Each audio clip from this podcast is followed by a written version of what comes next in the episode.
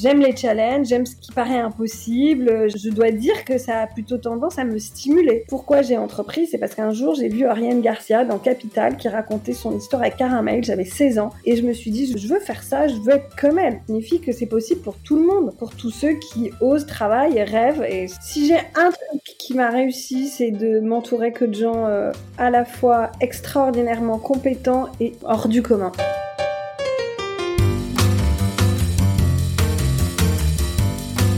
Il y a des personnes autour de nous qui ont des parcours atypiques. Salut, je suis Frédéric Azoulay et je suis heureux de vous retrouver sur ce nouvel épisode de La Combinaison. L'idée de ce podcast est de rencontrer des personnalités qui ont eu des destins exceptionnels dans leur domaine. Entrepreneurs, sportifs, écrivains, artistes, je vous fais partager leur expérience, leur parcours lors d'une conversation sans filet. Découvrons ensemble la combinaison des événements qui ont fait leur succès. Pour être averti dès qu'un nouvel épisode est en ligne, il suffit juste de cliquer sur S'abonner dans votre application de podcast préférée. A tout de suite avec mon invité. Bonjour Céline, je suis ravi de te recevoir sur mon podcast. Céline, tu es la fondatrice de Litchi, la cagnotte en ligne, et de Mangopay, une solution de mhm. paiement pour les marketplaces entre autres. Litchi, c'est parti d'une idée assez simple euh, qui est apparemment de digitaliser l'enveloppe euh, à l'époque euh, papier, la petite enveloppe là où on met les sous, le pot de départ, l'anniversaire, le mariage. Et on va largement y revenir, mais avant de dérouler tout ça, Céline, est-ce que je peux te demander de te présenter? Bien sûr. donc je m'appelle Céline Lazarte, j'ai 37 ans, je suis entrepreneur mmh. dans la tech et investisseur et aussi activiste, on peut dire. Activiste. Tu es née où, Céline? À Toulouse. À Toulouse. Tu avais cette envie de devenir entrepreneuse depuis longtemps. Tu as fait quoi comme étude Alors, euh, j'avais envie euh, de liberté. Mhm. J'avais envie de tech. Euh, et j'avais envie ouais, de d'innovation, de, créer, je pense. Et donc, les, les, deux sont liés, hein, évidemment, avec mes études. J'ai voulu du coup trouver des études qui répondaient à ce à cette envie. Et puis euh, euh j'ai donc euh, postulé euh, dans une école d'ingénieur qui s'appelle EPITA. Mmh. et donc j'ai fait les deux années de classe préparatoire maths sup et maths et puis j'ai trouvé que c'était quand même passionnant mais très un peu trop technique pour moi, euh, parce que je voulais voir d'autres choses, je voulais voir comment on conçoit un projet, je voulais voir comment, euh, voilà, d'autres aspects euh, que la partie uniquement technique. Et donc j'ai fait un master 2 euh, de gestion de projet informatique. Alors c'est quand même tech, mais un peu moins qu'EPITA euh, à la fac. Et puis j'ai fait un troisième cycle à HEC en management et nouvelles technologies, avec l'idée d'avoir des compétences là un peu plus financières, marketing, business plan, etc. Alors là, tu vas me confirmer euh, une légende. Tu fais tes études à HEC et tu es chargé d'organiser donc un week-end d'intégration de ta promo. Tu te rends compte que bah, c'est quand même il faut il faut le faire. Donc y a tu dois récolter des sous. Euh, tu sais un peu la croix et la bannière de réunir la somme entre ceux qui te disent je vais te payer, ceux qui te payent pas, euh, ceux qui te disent l'échec, le liquide, ça arrive demain, etc. Et tu te dis bah, je vais essayer de trouver quelque chose sur internet. Tu te rends compte que ça n'existe pas. Oui, euh, dans les grandes lignes, c'est ça. C'est-à-dire que j'organise le, week-end d'intégration de ma, promo, euh, sachant que voilà, mon master c'était un an, que j'avais envie d'en profiter, de rencontrer tout le monde, que j'ai cette âme un peu euh, ouais, euh, fédératrice à faire des week-ends, des, des événements entre proches. Et c'est toi qui euh, l'organisais, hein euh, C'est toi qui l'organisais. Oui, oui, oui. Mmh. c'est moi qui l'organisais. C'était pas grand-chose, hein. c'était un week-end de deux jours à faire un peu de sport, boire des bières. non, mais c'était déjà un esprit fédérateur ou rassembleur, quoi. Mais oui, oui, c'était mmh. dans ma dans ma nature. Effectivement, j'avais monté une liste BDE quand avant. Enfin, je, je, sais, voilà, j'ai fait beaucoup de sport. Voilà, donc donc j'avais cette cette âme là, je pense. Mmh. et puis euh, et puis effectivement, j'ai galéré à collecter l'argent auprès de tout le monde et je me suis dit mais il y a forcément un service qui permet de collecter et gérer de l'argent à plusieurs et il y en avait pas. Mais à ce moment-là, je me suis pas dit je vais le faire. Je me suis juste dit qu'est-ce que c'est con quand même? Et puis euh, euh, en fait, j'ai fait mon année d'études à HEC en, septembre 2007, juin 2008. Donc j'ai été diplômée au milieu de la crise financière, ce qui était vraiment le pire moment pour être diplômée parce que bah il y avait pas de job à la sortie des études. Et, euh, et en fait, ça a aidé le probablement que ça m'a en fait été un très bon contexte. Ça m'a mis le pied à l'étrier parce que je me suis dit bon bah il n'y a pas le job que je pensais qu'il y aurait euh, il y a un an quand j'ai postulé au master. Euh, j'ai cette idée-là de, de, projet aux innocents, les mains pleines. Hein. Oui, bien sûr. Tu, tu, tu bossais pendant tes études? Oui, alors j'ai bossé, euh, euh, j'ai toujours travaillé. Euh, je crois que j'ai commencé à travailler à l'âge de 14 ou 15 ans, ouais, 14 ans même. Alors j'ai fait tout, euh, j'ai fait du babysitting, j'ai été agent administratif à la mairie de Toulouse, j'ai été beaucoup euh, vendeuse puisque mmh. ma maman avait une boutique. J'ai fait Enfin, voilà, plein de, de jobs euh, différents d'étudiants. Euh, et puis, euh, voilà, pendant mes deux années de prépa, j'ai fait un peu moins de petits boulots parce que j'avais beaucoup de travail. J'ai fait quelques babysitting, mais c'est tout. Et après, quand j'étais à la fac, et eh ben, j'avais beaucoup de temps et donc je me suis mis à faire du design, du développement, de la gestion de projet. Je faisais des petits sites comme mmh. ça, quoi, un peu l'agence mais euh, un peu sous le manteau. Et puis euh, j'ai commencé du coup à, à, postuler à des stages. Et puis euh, en fait ils ont voulu me garder. Et donc en fait j'ai à partir de l'âge de 20 ans j'ai tout le temps travaillé en parallèle de mes études. Et notamment quand j'étais à HEC, en fait j'étais aussi salariée dans une start-up qui s'appelle Aika mhm. qui a été montée par Gilles Babinet et en fait qui m'a donné l'envie d'entreprendre. Ouais. Un truc de photo, c'était. Exactement. Ouais, ouais, ouais, ça existe. Je sais pas si ça existe toujours d'ailleurs. Ah si si, ça existe toujours. Alors revenons à Litchi, pas encore Litchi d'ailleurs. Euh, tu euh, as cette idée et tu te dis quoi? Je, je, vais essayer de le faire. Comment, comment ça vient? Comment ça Comment comment comment tu vas le mettre en pratique? Bah alors c'est vrai qu'en fait on oublie et moi-même parfois je me dis mais hmm. euh, comment j'ai fait quoi? Et, euh, et donc euh, bah, j'étais toute seule sortie de mon master en coloc j'avais un ordi c'est tout ce que j'avais franchement pas beaucoup de réseaux mmh. euh, et, euh, et, et, en fait en plus à l'époque il y avait pas grand chose il y avait pas d'accélérateur il y avait pas d'incubateur il y avait il y avait très peu d'événements de networking euh, donc euh, bah, j'ai commencé 2000, en fait 2007 en, Non, c'était mi 2008, de, ouais, été 2008. L'iPhone venait de sortir, c'était. Euh, Exactement. Ouais, ouais. L'iPhone était sorti en novembre avant. Enfin, c'était vraiment les, mmh. le, le, début en tout cas c'était un, écosystème très différent. Et donc j'ai commencé à, dessiner en fait euh, ce à quoi pourraient ressembler euh, euh, les maquettes de Litchi l'expérience utilisateur. Et, et, et, en fait tout s'est basé sur ça puisque je me suis dit ben voilà, il faut que je sois sûre que le, besoin existe parce que moi j'ai ce sentiment-là, mais peut-être pas les autres. Euh, et, et je, vraiment, s'il fallait imaginer que c'était quelque chose de très nouveau, le, la fintech n'existait pas, le crowdfunding n'existait pas, euh, donc euh, donc voilà, c'était euh, c'était pas, enfin c'était un autre euh, moment. Et donc, bah, je me suis basée sur ces premiers sketchs que j'ai faits. Je me suis dit bah tiens, je vais peut-être faire une même pas, euh, on peut même pas dire une bêta, mais un, une sorte de prototype du site, euh, sans le sans le paiement, sans créer la boîte, mais juste avec l'expérience utilisateur. Et je vais demander aux gens autour de moi ce qu'ils en pensent. Et donc j'ai fait euh, ce première version du site pendant mon été. Et puis en septembre, euh, j'ai envoyé un, un, mail à tous mes copains de promo, mes amis d'enfance, et j'ai fait une petite enquête pour comprendre leurs besoins. Et je m'étais dit bah je me laisse jusqu'à la fin de l'année.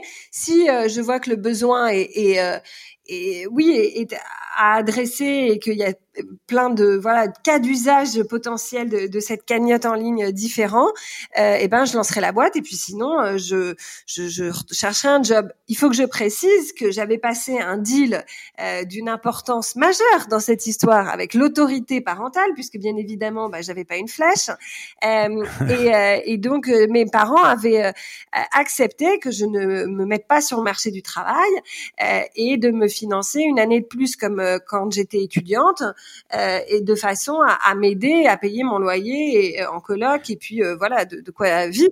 En fait, ils étaient assez ouverts d'esprit à ce que je fasse mmh. ce que j'ai envie de faire. Ça, je crois qu'il n'y avait pas du tout de. Mais ils t'ont donné un an. Il y avait un contrat. Mais euh, il y avait un contrat économique. Voilà. Parce que euh, voilà, il fallait fallait être euh, sérieux et puis et puis ils considéraient que j'avais un âge où je pouvais être autonome et indépendante. Et en fait, ça a été un, un le plus grand service qu'ils m'aient rendu parce qu'à la fois ils m'ont donné leur confiance et en même temps ils m'ont donné un petit time to market pour pour pour réaliser les choses et pour mmh. achiever. Et, et donc moi j'avais quelques économies puisque comme je te l'ai dit j'avais beaucoup bossé et donc c'était mon capital pour investir dans la boîte. Mais voilà tout ce que j'avais à m'apporter. C'était quoi? C'était quoi le capital? Ça coûtait quoi? J'avais 5000 euros de côté que j'ai investi dans la boîte. Enfin, c'est c'est une sorte d'e-commerce dans lequel tu vas avoir un, des flux bancaires. Ça, ça va être très compliqué. On va le voir tout à l'heure. C'est, c'est un produit qui incrémente en fait. C'est comment t'expliquer euh... bah Alors non, c'est vraiment. On avait tout imaginé comme une hmm. enveloppe en papier qui se remplit et dont le montant euh, euh s'affiche au fur et à mesure de la collecte et ainsi de suite. Euh, donc vraiment, on l'avait conçu comme quelque chose, ouais, de de, de de, de la transposition de l'enveloppe en papier en ligne. Hmm.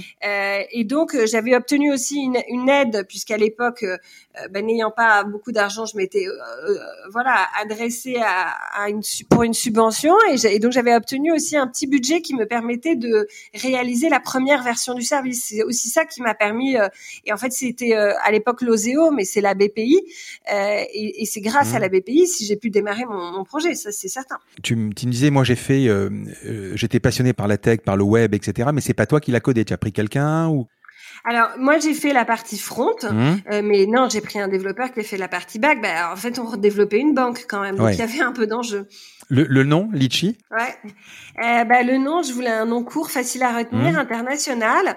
Euh, et donc j'ai fait un petit brainstorming avec mes copains de promo. Et puis euh, on a fait la liste des fleurs, la liste des noms de d'îles désertes, de dieux et de déesses. Et puis on est arrivé aux, fruits. Et, et j'ai un copain qui m'a dit bah il y a Orange, il y a Apple, pourquoi pas Litchi? Et voilà, pourquoi Euh, international, mais tu avais déjà une dimension parce que euh, quand on crée un site, la plupart du temps, on est focalisé sur le .com, le .fr et puis on se dit on va voir quoi. Tu, avais tu t'es dit si j'arrive à monter le projet, ça va cartonner. Ah pas du tout, mais je me suis dit euh, de, sur un malentendu, ça, peut, marcher. Donc autant euh, partir avec les bonnes bases. Et, et, c'est vrai que je, tu vois, je, je en fait, à l'époque, c'était un mythique et était, c'est toujours un grand hmm. succès mais, mais, mais on parlait beaucoup beaucoup de mythique. Et donc le nom je le trouvais très beau. Il y avait le double E qui m'est venu le mmh. double E de Litchi vient du double E de mythique. Euh, et donc je m'étais dit euh, euh ben en fait c'est plus simple si au cas où hein, je, je, passe la frontière euh, que le nom soit le même partout quoi. Tu croises Oleg? Ah, c'est lui qui me croise. C'est lui qui te croise?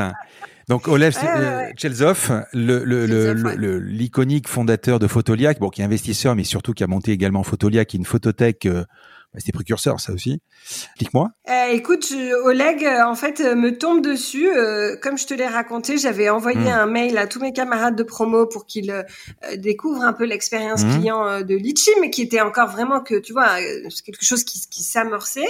Et hmm. puis, et puis, il m'a contacté. en fait, pardon, j'avais un de mes copains de promo qui en a parlé à Oleg puisque c'était son investisseur. Et donc, Oleg m'a contacté et en me disant, ça m'intéresse, je veux investir euh, c'est quoi la valo, combien tu cherches? Alors moi je faisais pas de levée de fonds, donc je comprenais pas de quoi il me mmh. parlait. Je, savais même pas ce que c'était qu'une valo. Enfin, j'avais pas de boîte créée. Et puis j'avais l'argent, eu l'argent de la subvention de BPI, 30 000 euros, donc je trouvais que j'avais assez d'argent. Euh, et, euh, et, et, puis et puis en fait, effectivement, mon ami m'a dit, mais Céline, c'est le fondateur de, de, de, Photolia, ce qui était quand même déjà une très belle réussite à l'époque. Euh, tu devrais être un peu plus maline ou un peu moins bête. Et il avait bien raison. Et voilà. Et puis après, bah, du coup, j'ai rappelé Oleg en lui disant, écoute, bah, on peut discuter. Après tout, si tu veux me donner de l'argent, écoute, pourquoi pas. Hein. Et, euh, et, voilà. Et en fait, euh, j'ai presque, on pourrait presque imaginer, j'ai cofondé la boîte avec Oleg, c'est-à-dire que on, on, a bossé sur ensuite l'expérience utilisateur, les partenariats qu'il fallait, la com, ensemble. Et bien sûr, il a investi de l'argent mais mais mais il y a eu aussi euh, le, projet, il a il a émergé à deux presque. Jusqu'à la vente, il a été euh, il était dedans jusqu'à la vente? Ah Oleg, il a été là, il est toujours là d'ailleurs dans ma vie. Mais euh, oui, bien sûr, il a été d'un. En fait, c'est ce que j'ai découvert absolument par hasard, c'est que les, le choix des business angels au démarrage est clé dans un projet et peut faire sa réussite ou son échec.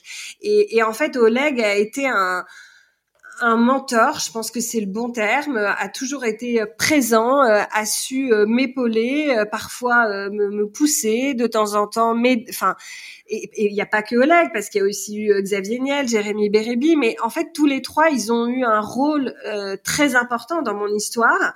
Et, si tes auditeurs souhaitent entreprendre et lever des fonds, qu'ils n'oublient jamais que le choix des business angels de démarrage est fondamental plus important, je pense, que même le choix du fonds d'investissement si ensuite on refait encore des levées de fonds. Mais les business angels au démarrage sont euh, clés dans la réussite d'un projet ou l'inverse d'ailleurs. Donc tu t'es occupé du front, tu avais un codeur pour euh, pour euh, le bac. Ouais. Alors ça me semble encore une fois, ça, c'est un peu mon métier, ça me semble pas compliqué Le site de base, par contre, ce qui va me sembler très compliqué, on va le voir, c'est le flux bancaire. Et euh, comment ça se passe? Parce que aujourd'hui, comment tu fais? Tu vas avoir des banques, tu dois te prendre des, des, portes d'ailleurs. Ah bah j'ai pris collection de portes. Euh, puisque moi j'arrivais, j'expliquais mon idée et parce que sans la banque tu peux rien faire de toute façon. Sans la banque tu peux rien faire. Ah bah non mais de toute façon euh, c'est évident. Et puis j'ai expliqué mon idée. Et à chaque fois les gens me disaient mais c'est une banque que vous voulez créer. Euh, bah, je disais j'en sais rien. Moi je sais pas en fait, j'étais nulle en finance. Mm. euh, la banque j'avais jamais travaillé dedans. Donc euh, franchement je disais moi je veux faire ma cagnotte en ligne le reste je m'en fous un peu. Euh, et les gens me disaient mais mais mais vous pouvez pas créer une banque à 25 ans. Et, et souvent on me proposait un stage à la place de de de, de m'ouvrir un, un, contrat. Et, et j'ai mis six mois à trouver une banque partenaire. Et, et ce qui est assez drôle dans cette histoire c'est que la banque la première banque avec laquelle j'ai été partenaire enfin laquelle Litchi a été partenaire, c'est le Crédit Mutuel Arkea. Dans les années qui ont suivi, il y a eu des tas de banques avec qui on, lesquelles on a travaillé, avec qui on travaille, Barclays, la BNP, le CIC, euh, euh, ING, enfin voilà, des, des, tonnes de, de, banques différentes. Mais Crédit Mutuel Arkea a été notre premier partenaire bancaire et c'est la, la, la, banque qui nous a racheté euh, en 2015. Donc en fait, il n'y a pas de hasard, je crois, dans la vie. Ah ils avaient eu l'audace de, de, croire au projet. J'ai également entendu quelque chose, c'est que donc tu parles d'Oleg qui est rentré dans, comme investisseur, Xavier Niel et Jérémy Bérébi, il me semble, et je crois que tu as, closé quasiment par SMS, c'est ça? Parce que ça, ça fait un peu rêver quand même. On parle déjà de 2007, il y a 2007, il y a rien en termes de levée de fonds, enfin il y a quasiment rien. 2008, ouais, Mais toi, tu, il me semble, tu closes par par, par SMS, c'est bien ça? C'est malheureusement absolument vrai. L'histoire n'est pas romancée. Euh, moi, j'ai la chance du débutant, alors j'espère mmh. que je vais continuer quand même parce que euh, bon, je suis encore jeune, je peux peut-être faire deux trois trucs encore, mais euh, non, mais en fait, euh, c'est vrai que je dis à, à donc Oleg, on se met d'accord sur le fait qu'il. Donc ça, le, en fait, les, les, les, le, temps passe hmm. un peu parce que du coup, je, je fais le. Euh, je, je, crée la boîte euh, en mars 2009. Euh, euh, on développe une première version du service qui est mis en ligne en novembre 2009. Hmm. Et puis là, je me dis que je vais avoir besoin de, de cash pour appuyer sur l'accélérateur. Et, euh, et, donc je dis à Oleg, il faut que tu me mettes en contact euh, avec euh, Xavier Niel, tu le connais. Après tout, bah, autant rêver pour ce qu'il y a de mieux. Mmh. et je, il avait déjà commencé ses activités de business angel. Euh, il n'y avait pas encore Kima Ventures euh, à l'époque. Euh, c'était dans les dans les prémices. Et, et voilà. Et puis effectivement, il me dit bah ok, t'as qu'à m'envoyer un executive summary et puis on verra. Et et en fait, je me dis bah non, je vais pas lui envoyer un executive summary, je vais lui envoyer un, un, un, un, screencast. Enfin, je voulais expliquer le besoin parce que c'est vrai que Litchi et encore même aujourd'hui si tu me demandais la taille du marché, j'en sais rien. Moi, il n'existe pas le marché, donc euh, donc c'était impossible de mmh. répondre à cette question. Donc en fait, on pouvait pas faire une présentation classique.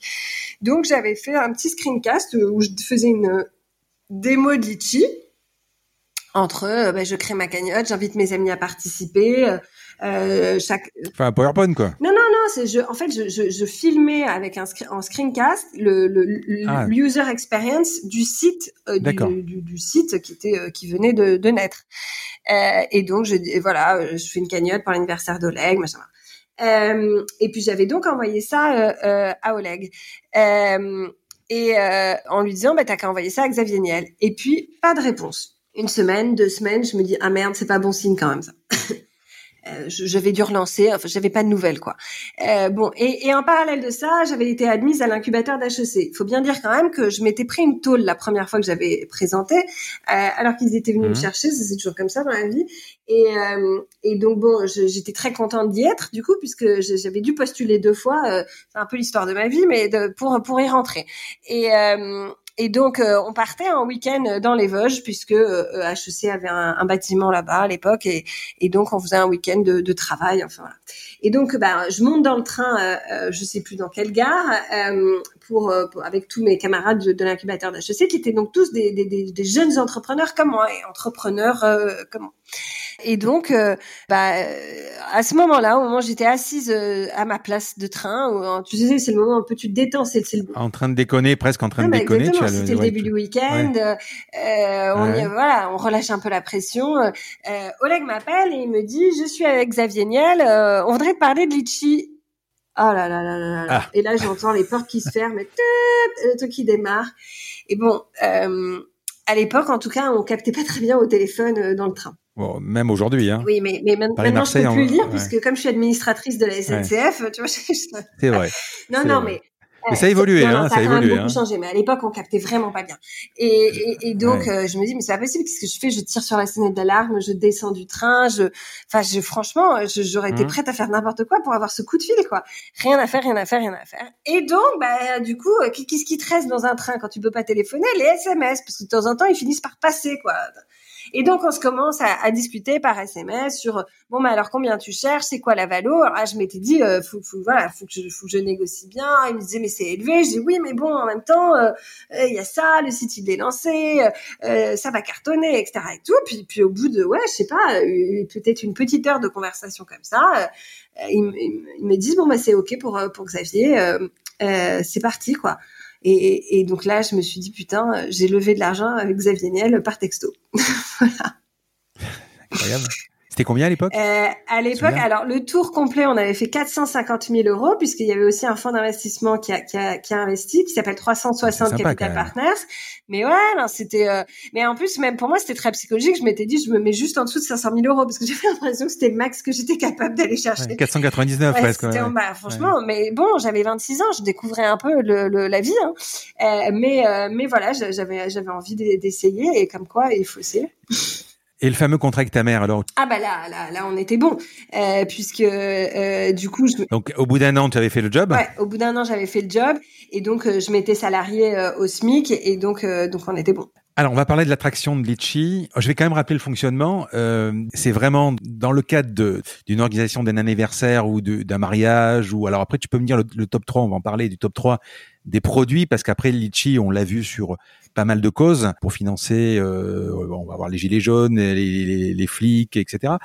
Euh, initialement, c'était quoi le projet? C'était l'anniversaire, les pots de départ, les mariages, et c'est resté longtemps comme ça? C'est peut-être toujours comme ça ou ça a évolué? Au départ, on y avait un gros focus anniversaire, hmm. mais moi, ma, ma, ma conviction, je dirais pas ma vision parce que c'est probablement un peu fort, mais ma conviction, c'était que euh, il y avait plein d'usages différents.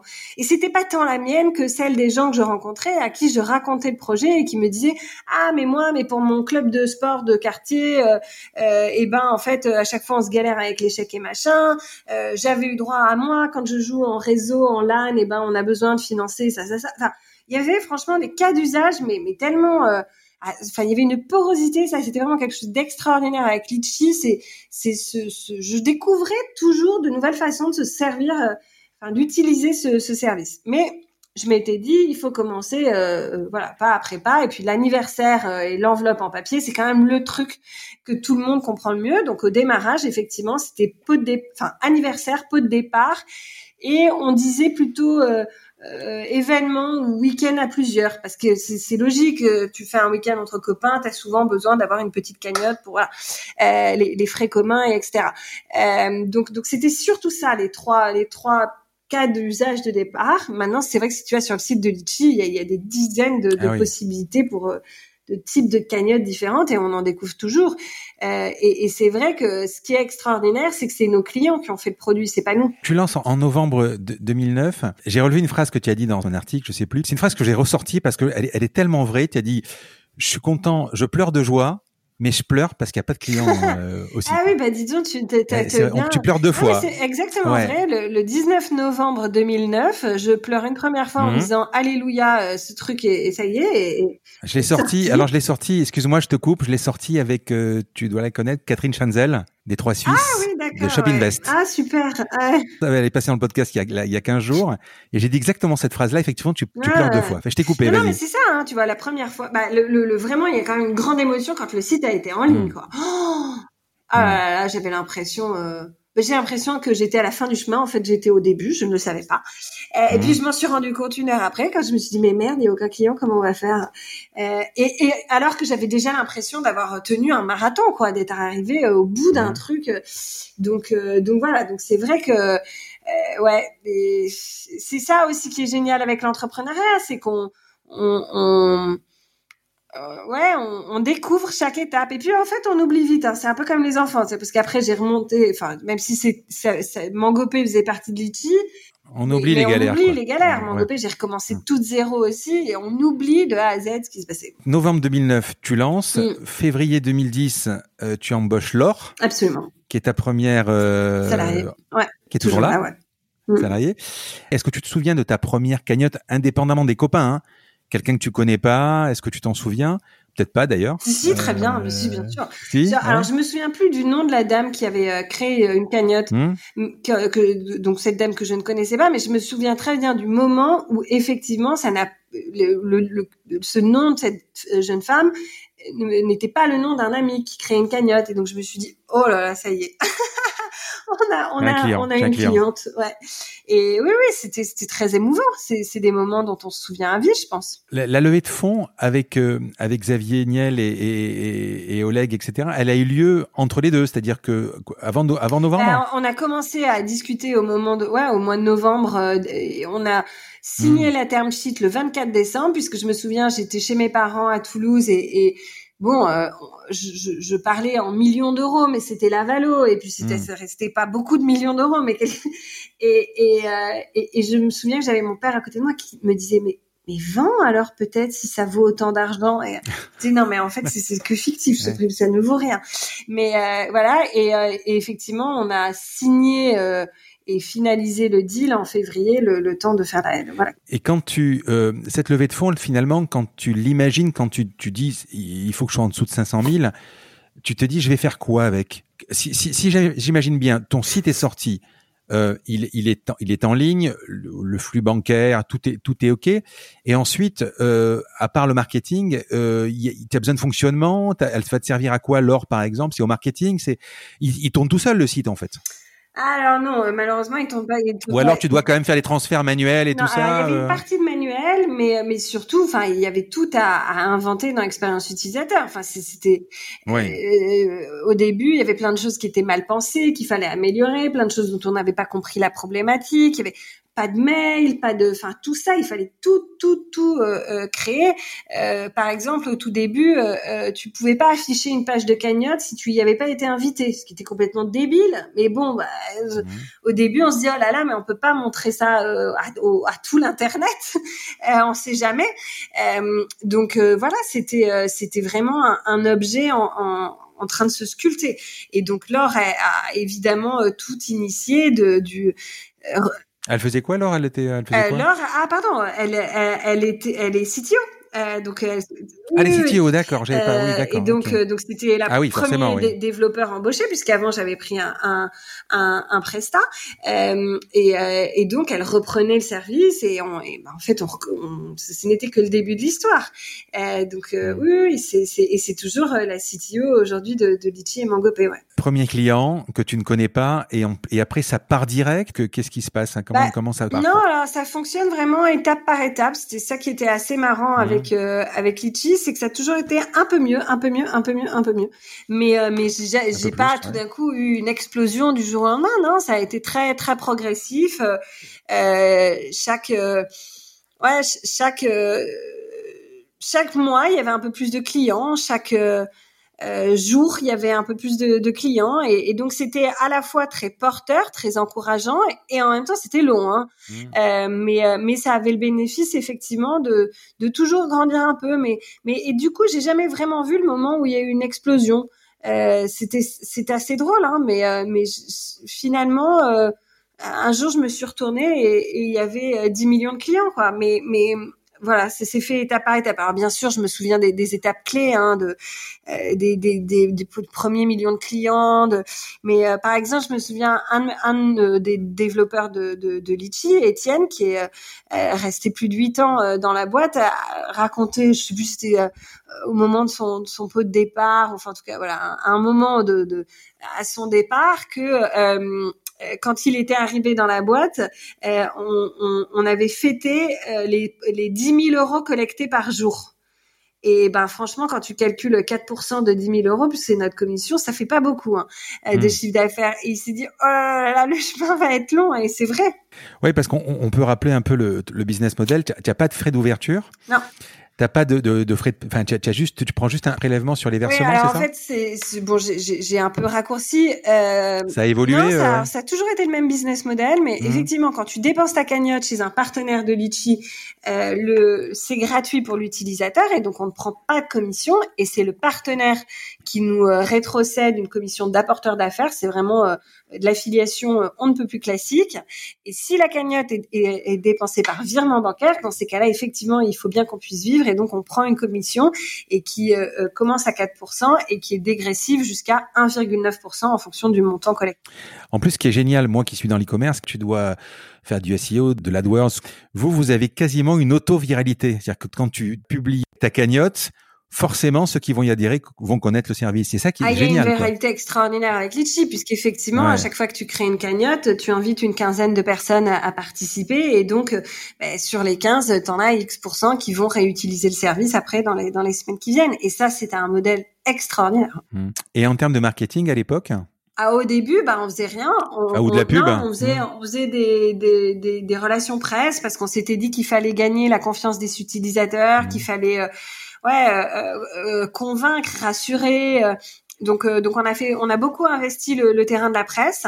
et puis mmh. après, on a commencé à tester un peu d'AdWords. on avait nos comptes sur les réseaux sociaux. voilà, un peu d'affiliation, un peu d'SEO. Euh, voilà les choses qu'on essaye de, de, tester quand on démarre un, un, projet, de comprendre quels étaient les leviers. Mais tout était tellement nouveau que même un CAC pour euh, pour pour acquérir des clients, euh, c'était difficile à, à, quantifier. Mais par exemple, euh, le mot cagnotte n'était pas cherché sur Internet. Donc en fait, tu avais beau l'acheter, bah, personne ne cliquait puisque personne ne le cherchait. Ah, c'est différent maintenant, mais à l'époque, c'était ça notre principale difficulté, c'est qu'en fait, personne ne, au-delà de notre marque, personne ne connaissait l'usage. Et donc, il a fallu évangéliser sur le fait que ça existe une cagnotte en ligne. Et ça, c'était un sacré challenge. 2011, euh, il me semble, euh, tu vois arriver le pot commun, c'est ça? Euh, c'est à peu près. Pense que, que c'est fin 2011 ou début 2012. Ouais, c'est à peu près à, ce, à ouais. ce moment-là. Ouais. Vous étiez, c'était déjà bien parti, Litchi? Alors nous, on était déjà Deux dans une après, phase où on entamait l'international, puisqu'on a commencé à être à l'international ouais. en 2012. Euh, donc effectivement, on avait une longueur d'avance parce qu'on était le premier entrant sur sur le marché. Ouais. Oui, et après 2017, il y, y, a eu PayPal aussi, il me semble plus ou moins euh, Alors PayPal a fait plusieurs allers-retours parce qu'en fait, il, il, se trouve qu'ils avaient lancé un, un, service en bêta en 2009, euh, quelques semaines avant qu'on démarre, euh, avant qu'on lance. Vraiment, de, juste avant. C'est-à-dire que moi, j'étais déjà beaucoup trop lancée pour faire marche arrière, euh, qui s'appelait... Ça t'a fait peur bah, pff, oui et non. Je, je, me suis dit de toute façon, hein. maintenant, c'est trop tard. Hein, qui s'appelait PayPet et qu'ils ont assez mal maintenu euh, et donc ça a duré peut-être quelques mois, très peu de temps. Et puis ensuite, effectivement, ils sont re-rentrés de nouveau euh, sur le marché. Mais c'est assez marrant parce que presque dix ans plus tard. En plus, j'ai entendu que tu disais aussi quand tu as eu le projet en tête, tu en as parlé à tout le monde, chose que pas forcément euh, ceux qui ont un projet le font. C'est-à-dire moi, je, à titre personnel, par exemple, quand j'ai un projet, presque j'ai envie qu'il reste secret. J'ai peur qu'on me le pique. C'est peut-être une erreur mais ça dépend des mentalités. Toi, tu en as parlé à tout le monde, tu l'as, tu l'as, tu l'as fait valider par tout le monde, quoi. Alors moi, je suis convaincue que euh, une idée, elle vaut pas grand-chose, que ce n'est que l'exécution qui vaut.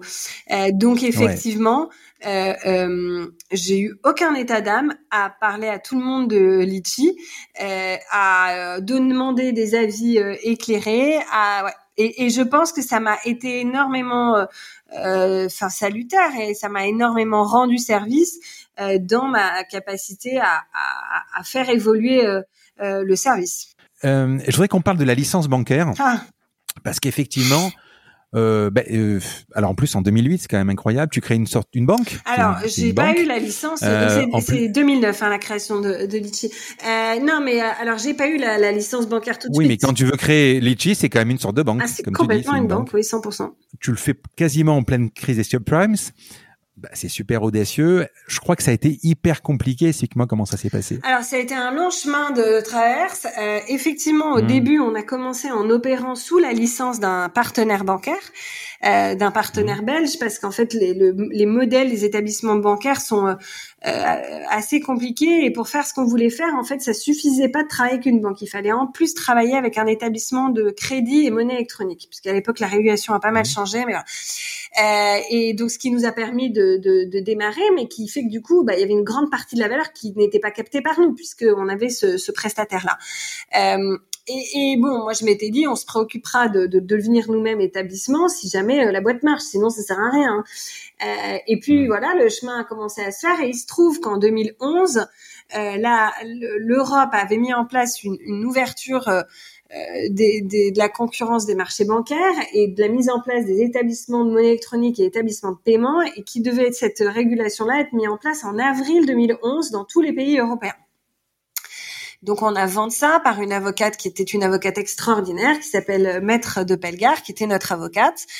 Euh, mmh. et, euh, et, donc, euh, bah, on se dit, bah tiens, on va être le premier établissement français à obtenir euh, euh, une licence d'établissement de monnaie électronique, on va déposer le dossier, etc. Et, tout. et donc on bosse euh, entre septembre 2010 et euh, février à peu près ou mars 2011 sur le projet nuit et jour avec Laetitia, avec Romain, donc qui est aujourd'hui le, le, CEO de Mangopé et qui à l'époque euh, était euh, bah, un peu comme moi, touche à tout et qui avait les casquettes de directeur financier et commercial, ce qui n'existe jamais, c'était juste irréel. Et voilà, qui était mmh. associé, que j'avais associé, qui est un ami d'enfance. Et donc on bosse nuit et jour sur ce sur ce dossier. On dépose le dossier en février 2010 en France. Euh, en se disant, bah voilà, début, début avril, quand la, la, loi passera, on sera les premiers. Et euh, bah, malheureusement, la loi n'est pas passée en France, ni en avril, ni en mai, ni en juin, ni en juillet. Et donc on se dit aïe aïe aïe, mais euh, on peut pas atteindre parce que c'est vrai qu'on avait pas mal de pression de notre prestataire qui sentait que ben, on voulait prendre notre autonomie, qui donc du coup avait pas du tout envie parce qu'il sentait qu'on allait devenir concurrent. Et voilà. Donc, donc ça, c'était des enjeux vraiment difficiles à, à, à gérer et, et, ça avait quand même généré beaucoup de stress. Puis, euh, et puis il se trouve que euh, Bon, notre avocate nous dit, bah, on a si euh, si la France n'applique pas euh, euh, cette réglementation, enfin en tout cas tarde à, la mettre en application, c'est surtout ça, on n'a qu'à bah, passer la frontière et aller dans un autre pays pour pour essayer d'obtenir cette licence. Mais ça, moi, ça me paraissait être tellement complexe et tellement difficile. Et puis voilà, on est monté dans un train et, et on s'est dit, bah allez, on va on va recommencer à zéro. Et donc on a recommencé à zéro. On a choisi le Luxembourg euh, parce que euh, en fait on avait trois options possibles sur la table, c'était le Luxembourg, l'Angleterre ou la Belgique. Euh, la Belgique, on ne voulait pas y aller parce que notre prestataire de l'époque étant un émetteur belge, il aurait su qu'on arrivait, si on déposait dans son pays, c'était quand même vraiment lui faire un pied de nez un peu violent. Donc, on, ne voulait pas avoir ce manque de respect et en même temps être mise à découvert parce que entre le moment où tu déposes une licence et le moment où tu l'obtiens, il peut se passer beaucoup de temps. Donc on avait exclu euh, euh, la Belgique. L'Angleterre à ce moment-là nous paraissait assez compliqué parce que la régulation était assez différente et que à cette époque-là, on n'était pas encore une boîte internationale, qu'on n'avait aucun contrat en anglais, etc. et tout.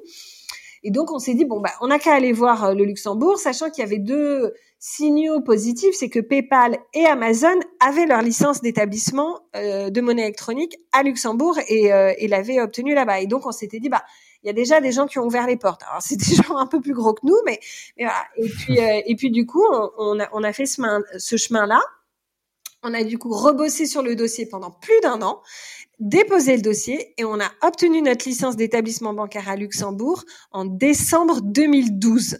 Et en fait, ce que le point que j'ai pas ah précisé, c'est que en fait, l'Europe étant assez paradoxal, c'est que quand tu obtiens ton établissement à Luxembourg, il peut être porté dans tous les pays d'Europe. Et donc, du coup, on pouvait opérer aussi en France, pas uniquement, mais, aussi en France.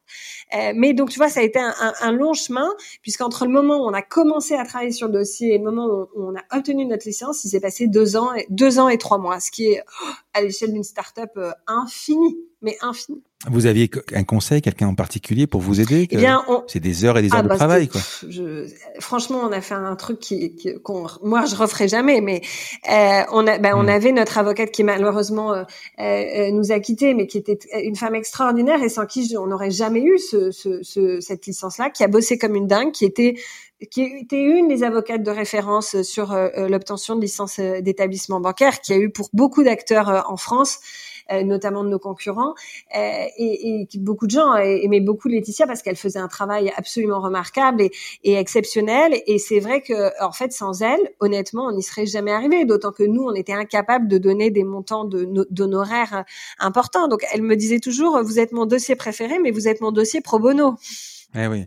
Mais comment vous faisiez pour encaisser les clients au tout début, tout début, tout début bah, Au tout début, je te dis, on avait à la hmm. fois un... l'encaissement se faisait par le Crédit Mutuel Arkea et ensuite l'émission de monnaie électronique se faisait par l'établissement euh, belge avec lequel on était partenaire. Mais c'était aussi, enfin, quand vous deviez restituer de l'argent, vous aviez déjà au début les API et tout ça ou c'était ah euh, tout le monde était équipé parce que, enfin, à l'époque, il n'y pas, comme aujourd'hui. Aujourd'hui, on fait ce qu'on veut, quoi. pas, donc, euh, donc ça, c'était pas, c'était pas d'actualité. C'était manuel. Donc, du coup, quand tu commences à monter en milliers de clients, c'est des, des, heures et des heures de travail, quoi. Ouais. Alors, euh, Céline, je voudrais qu'on parle de l'international. En 2012, vous étiez présent dans 150 pays, c'est-à-dire quasiment partout. Vous êtes surtout en quatre langues, français, allemand, anglais espagnol. Alors, euh, il y a deux choses différentes. Il y a effectivement l'organisation hmm. des équipes et puis euh, euh, notre dimension internationale. Et euh, tu peux 100% hmm. utiliser le service euh, situé basé à Berlin. Il y a un service client en allemand, il y a un site en allemand, il y a une le plus de localisation possible. Par contre, effectivement, on a fait le choix euh, stratégique de mon point de vue pour Litchi d'avoir toutes les équipes basées à Paris, même les équipes internationales. Choix opposé pour Mangopé puisqu'on a décidé de localiser. Et je pense que ça c'est lié à la nature du business. D'un côté un business consumer et de l'autre un, un, du B2B. Et donc dans le cadre d'un business consumer, je pense que ce qu'attend un client, c'est une expérience la plus euh, euh agréable possible, la plus localisée possible, avec des partenariats locaux dans ta langue, euh, vraiment de, d'un service 100% avec un ADN allemand, un ADN espagnol, un ADN euh, anglo-saxon et ainsi de suite, euh, mais pas mhm. nécessairement que les équipes soient localisées. Enfin, en fait, tu te poses jamais la question de combien il y a de gens chez par exemple Netflix, quand tu regardes une série sur Netflix et pourtant tu as l'impression d'utiliser un service je sais pas si français, mais en tout cas adapté euh, à ton usage. Euh, et, euh, et, ça me semble être effectivement des, des choix importants. Euh, voilà, donc il faut une, ultra localisation, mais pas nécessairement une implantation des équipes en local sur du B2C. Par contre, sur du B2B, je pense que c'est l'inverse, euh, qu'il y a une nécessité de localisation des équipes parce que un client euh, d'une plateforme de crowdfunding va souhaiter euh, euh, rencontrer son prestataire de paiement qui va être dans le cœur de, son métier. En, termes de flux financiers, la disparité des monnaies, c'est un problème? Il y, a, deux choses différentes. donc sur MangoPay, mmh. on, a une quinzaine de devises différentes pour une plateforme type de crowdfunding. On peut effectivement faire du yen, on peut faire du US dollar, du de l'euro, euh, évidemment, euh, voilà, un, bouquet de, de, currency qui soit le plus large possible, puisqu'encore une fois, il faut s'adapter à la demande des clients. Euh, pour Litchi, pour le moment, les équipes ont fait le choix de s'adapter au, à l'euro et à la livre sterling, puisque en fait, ça mmh. va dépendre de euh, là où tu crées ta cagnotte, et puis aussi de là où sont tes clients, et puis aussi euh, euh, de la juridiction européenne. Donc le challenge pour le moment, il était principalement euro plus pand, là où sur Mangopé, on a effectivement une diversité plus importante de devises. Alors on n'a pas parlé de Mangopé, on va en parler deux minutes, tu vas m'expliquer un peu c'est ce que c'est. Sur Litchi, si je suis en Angleterre, où elle, elle, va être donc en livre et ensuite... Effectivement, le, le client choisit dans quelle monnaie il veut faire sa cagnotte hmm. et dans quelle monnaie, monnaie, il veut la collecter. Mais il n'empêche que par exemple, si je fais une cagnotte en euros et que j'ai euh, une amie euh, basée aux US euh, qui participe avec la cagnotte, en fait, elle fera un paiement en US dollars et il sera immédiatement converti par sa banque et on réceptionnera les fonds en euros. Et inversement, effectivement, si jamais tu fais une cagnotte en euros et puis finalement tu décides de la livrer en pound, là c'est la banque euh, effectivement qui fera c'est la banque réceptrice qui fera une conversion. Elle n'est pas toujours la meilleure, mais euh, ça a le mérite d'exister et de mmh. fonctionner. Quand vous avez créé la société euh, qui a commencé à avoir cette traction, tu as tu as ouvert rapidement un autre pays? Ça s'est fait automatiquement. Euh, alors d'abord, hein, oui, en français, en anglais. Euh. Pour Litchi, on a commencé euh, avec après deux ans d'activité, donc on a démarré mmh. l'activité en fin 2009 et on a internationalisé début 2012. pour Mangopé, mmh. on a démarré immédiatement en anglais en 2013 et on a d'ailleurs pendant longtemps été qu'en anglais. Le service était qu'en anglais je pense que c'est des approches différentes si on est B2C ou si on est B2B. MangoPay, donc c'est une solution, c'est une API, donc un système de paiement.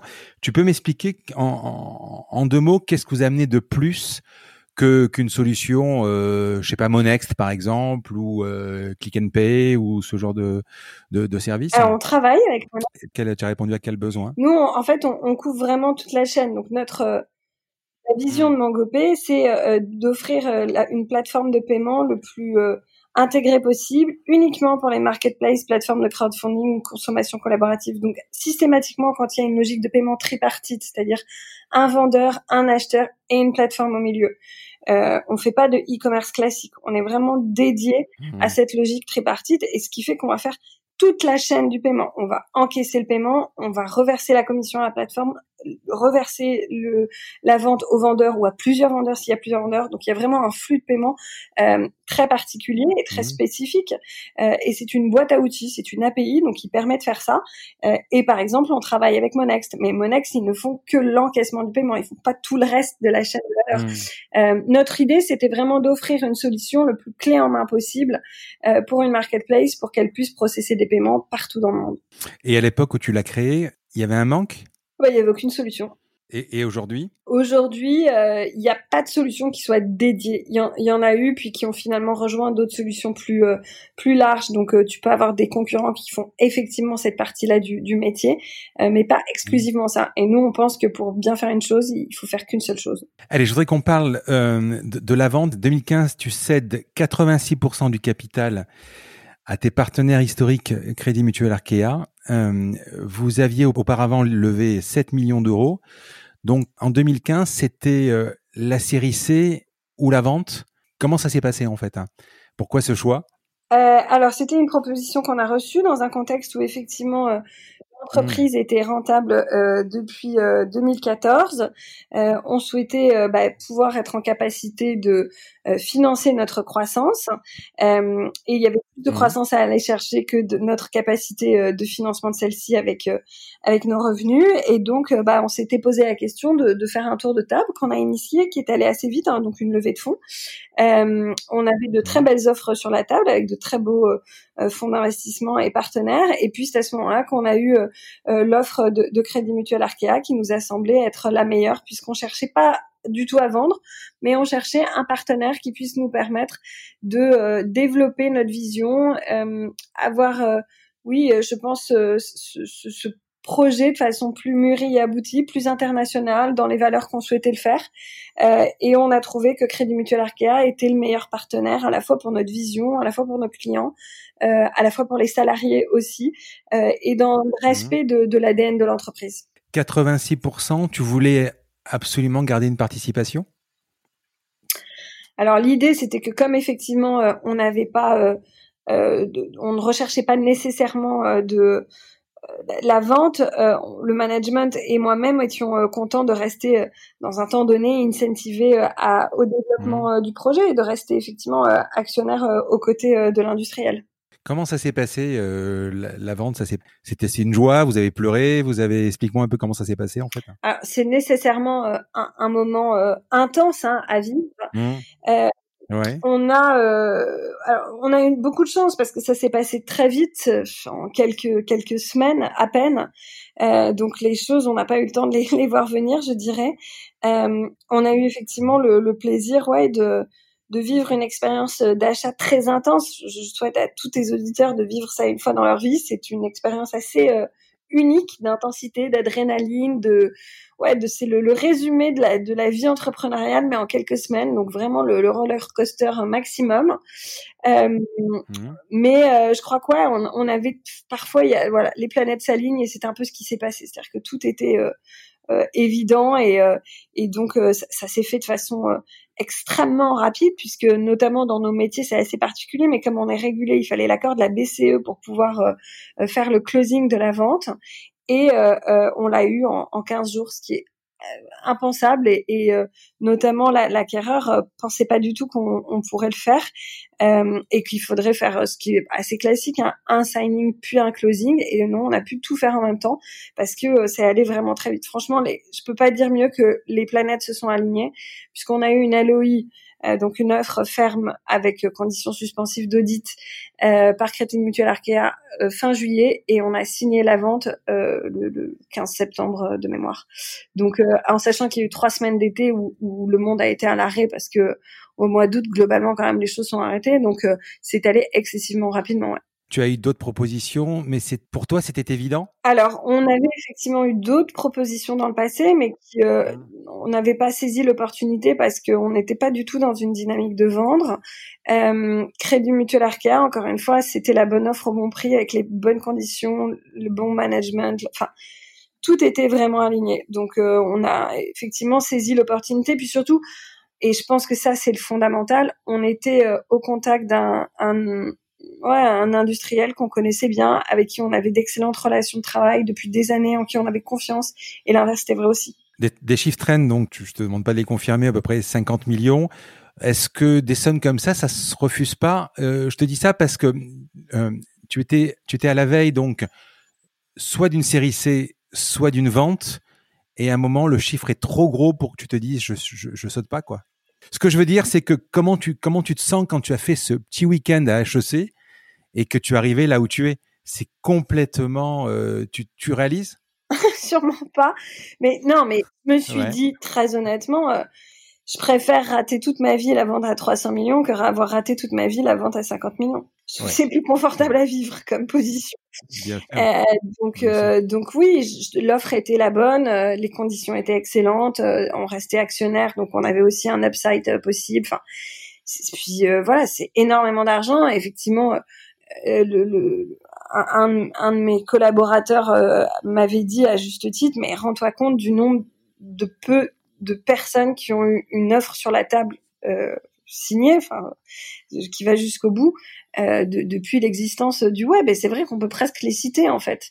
Euh, donc, donc je me suis dit qu'il avait raison. Honnêtement, j'avais pas beaucoup, bah, pas beaucoup tergiversé, mais bon, on, on s'interroge toujours. Donc je me suis dit qu'il avait raison et que et qu'on pouvait pas passer à côté de cette opportunité. Puis au-delà du montant de la vente, franchement, c'était les bonnes conditions parce qu'il n'y a, pas que le chiffre, parce qu'il peut être tellement euh, de la poudre aux yeux euh, que, euh, que voilà, c'était très Enfin, c'était juste, c'était juste pour les actionnaires historiques, c'était juste pour les salariés, c'était juste pour l'équipe de management qui aussi touchait les bénéfices de leur travail, de plusieurs années de sacrifice quand même, d'intense. Donc c'était aussi une, offre qui peut être intéressante pour nos clients. Enfin, tout était aligné.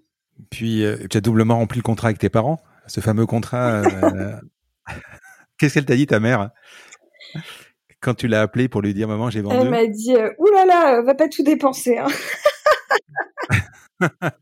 Peut-être tu devrais prendre un garde du corps. Enfin voilà.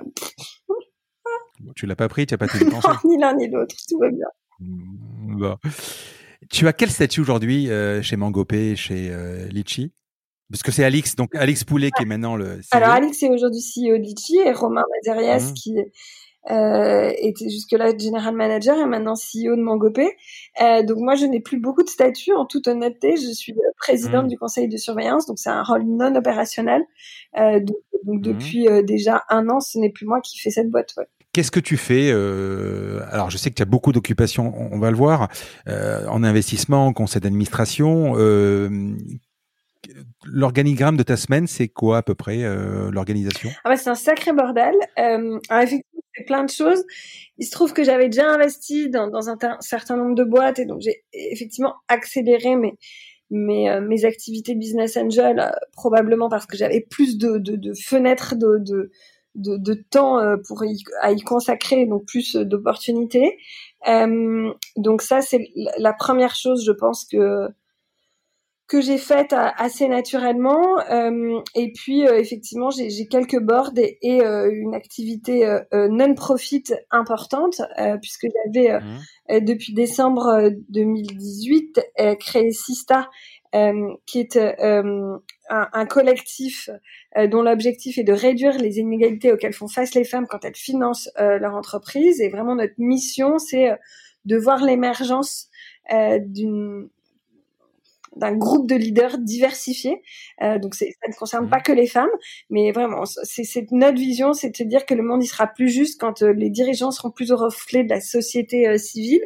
Euh, voilà. Et un autre sujet fondamental, c'est le financement des femmes et le financement de la diversité, parce que aujourd'hui c'est un monde qui est malheureusement inégal parce que c'est un monde d'entre-soi. Ça ne veut pas dire que, que le que chaque euh, VC est, quelqu'un de néfaste, bien au contraire, mais c'est que malheureusement aujourd'hui c'est un monde très normé, très grandes écoles, euh, d'un certain âge, euh, d'un certain niveau social, etc.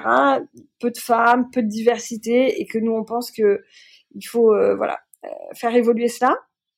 Donc effectivement, ma semaine, elle est un mélange de, de beaucoup de sista, un mélange de un peu d'activité de business angel, de board, puisque euh, j'ai effectivement le, la, la, présidence du conseil de surveillance de Litchi. Euh, je suis administratrice de la SNCF depuis le 1er janvier. Euh, je mhm. suis de longue date membre du conseil d'administration de Génération Libre, qui est un think tank qui a été fondé par le philosophe Jasper Koenig, exactement. Mhm. mais bon, ça, ça reste une activité très, qui me prend très peu de temps, mais qui me passionne. Euh, voilà, qu'est-ce que je fais d'autre? Plein de choses. Et puis euh, dans des moments de crise comme euh, maintenant, ben j'ai passé là trois mois à ne faire que protège ton soignant. Donc c'est un collectif qu'on a cofondé avec des entrepreneurs de la tech et des artistes. Donc notamment évidemment ma partenaire in crime Tatiana Jama. Alexis Bonillo, donc entrepreneur, Jonathan Benamou, entrepreneur, Daniel Marelli, Simon Estelanen, Thomas Clausel, donc médecin et entrepreneur, euh, Sarah Jonathan, Victoria Jonathan, enfin on est 120, donc je peux citer 120 personnes. Donc on a fait un mmh. travail de dingue de pendant deux mois et demi, euh, collecter de l'argent, avec cet argent acheter du matériel médical et le livrer aux hôpitaux et aux établissements hospitaliers qui étaient dans un besoin urgent. Euh, on a collecté 7 millions 5, on a livré 220 hôpitaux et notre dernière commande est partie la semaine dernière pour Mayotte, euh, 4 tonnes 5 de matériel médical. Euh, donc voilà, donc je me laisse le temps de faire des choses qui me qui me passionnent. Alors j'ai bien aimé aussi le début, tu parlais d'activisme, donc c'est ça, c'est activisme, c'est actif et activiste. Euh, je, je, voudrais juste revenir sur, Sista, euh, que qu'on soit bien d'accord, c'est ta vision, euh, c'est dans l'investissement. Donc aujourd'hui, alors sauf erreur, tu vas me le confirmer, il semblerait que seulement 2,6% euh, des investissements sont dédiés aux femmes dans les VC, c'est ça, à peu près en France? Aux équipes féminines. Et ce qui te, ce qui te dérange, euh, et ce qui dérange tout court, c'est euh, y compris même des questions, des questions différentes qu'on va poser à des hommes, à des femmes, par exemple à des femmes. Et c'est une question piège. Euh, Souhaitez-vous avoir des enfants? Ce sont des questions qu'on ne devrait pas poser. Euh, Est-ce que tu as souffert toi de cette différence? Si on les pose, les poser à tout le monde. Moi, je suis pour une, une certaine liberté. Je veux pas. Hmm. Il faut pas rentrer dans un monde normé et, et, et puritain, etc. Je, je, suis pour le fait qu'on puisse euh, avoir conscience qu'on a tous des biens conscients. Déjà, c'est un premier point qui est fondamental. Alors, les, chiffres que tu as donnés sont les bons puisqu'ils viennent du baromètre qu'on a fait mmh. avec le BCG, sur lequel personne mmh. n'avait mis le doigt sur quel était le ratio de femmes euh, financées versus euh, par exemple le nombre de femmes qui créent des boîtes qui qui il y a, un, différentiel euh, monumental. Et, donc c'est ça qui pose problème c'est qu'il devrait y avoir autant de femmes euh, CEO de boîtes tech que de femmes financées. Pas plus pas moins. Moi je je suis pas pour une, une une inclusion enfin particulière mais mais mais il faut qu'il y ait une, justice. Et effectivement on a tous des biens inconscients. Et dans un monde où l'argent est détenu par des hommes blancs, quinquagénaires, avec le même type d'études, le même milieu social, eh bien, quand ils voient, et c'est humain, ça n'est pas un jugement de valeur, hein, mmh. quand ils voient quelqu'un qui est différent d'eux entrer dans une pièce, il y a un jugement. Et, et ça, personne ne peut ne peut s'écarter de ça. Et, et ça m'arrive aussi, ça t'arrive, mais il faut en être conscient. Et donc, la façon de les combattre, elle, elle est double. D'abord, c'est effectivement d'en avoir confiance, mais malgré tout, hélas, le fait d'en avoir confiance ne change pas beaucoup les choses.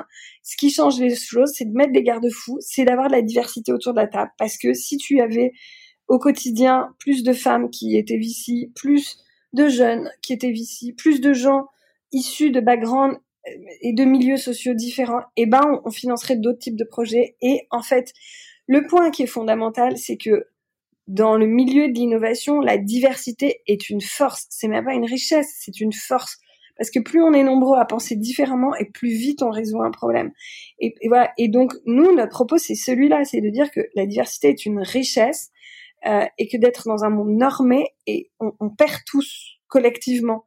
Euh, donc, euh, donc voilà notre notre propos. Et effectivement, à mon expérience personnelle, et, c'est le cas de toutes les femmes qui ont essayé de lever ou qui ont levé des fonds, on vit euh, des stéréotypes, euh, sur nos capacités à diriger, sur euh, notre balance vie de famille, vie personnelle, sur notre ambition, sur il y a un stéréotype du dirigeant d'entreprise qui est aujourd'hui faussé et qui n'est plus représentatif de, de, de, de, la nature humaine, je dirais.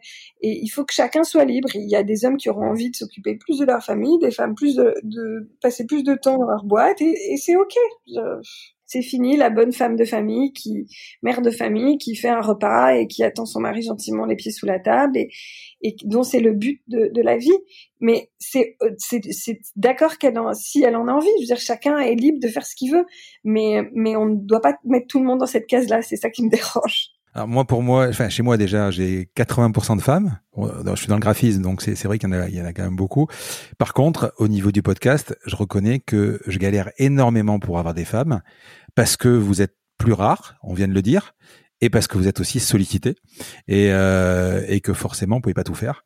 Et euh, c'est, ça, ça, galère, mais c'est pas un choix qui est. Moi, si je pouvais, j'aurais euh, bah, une parfaite parité. Quoi, c'est ça que ça serait génial.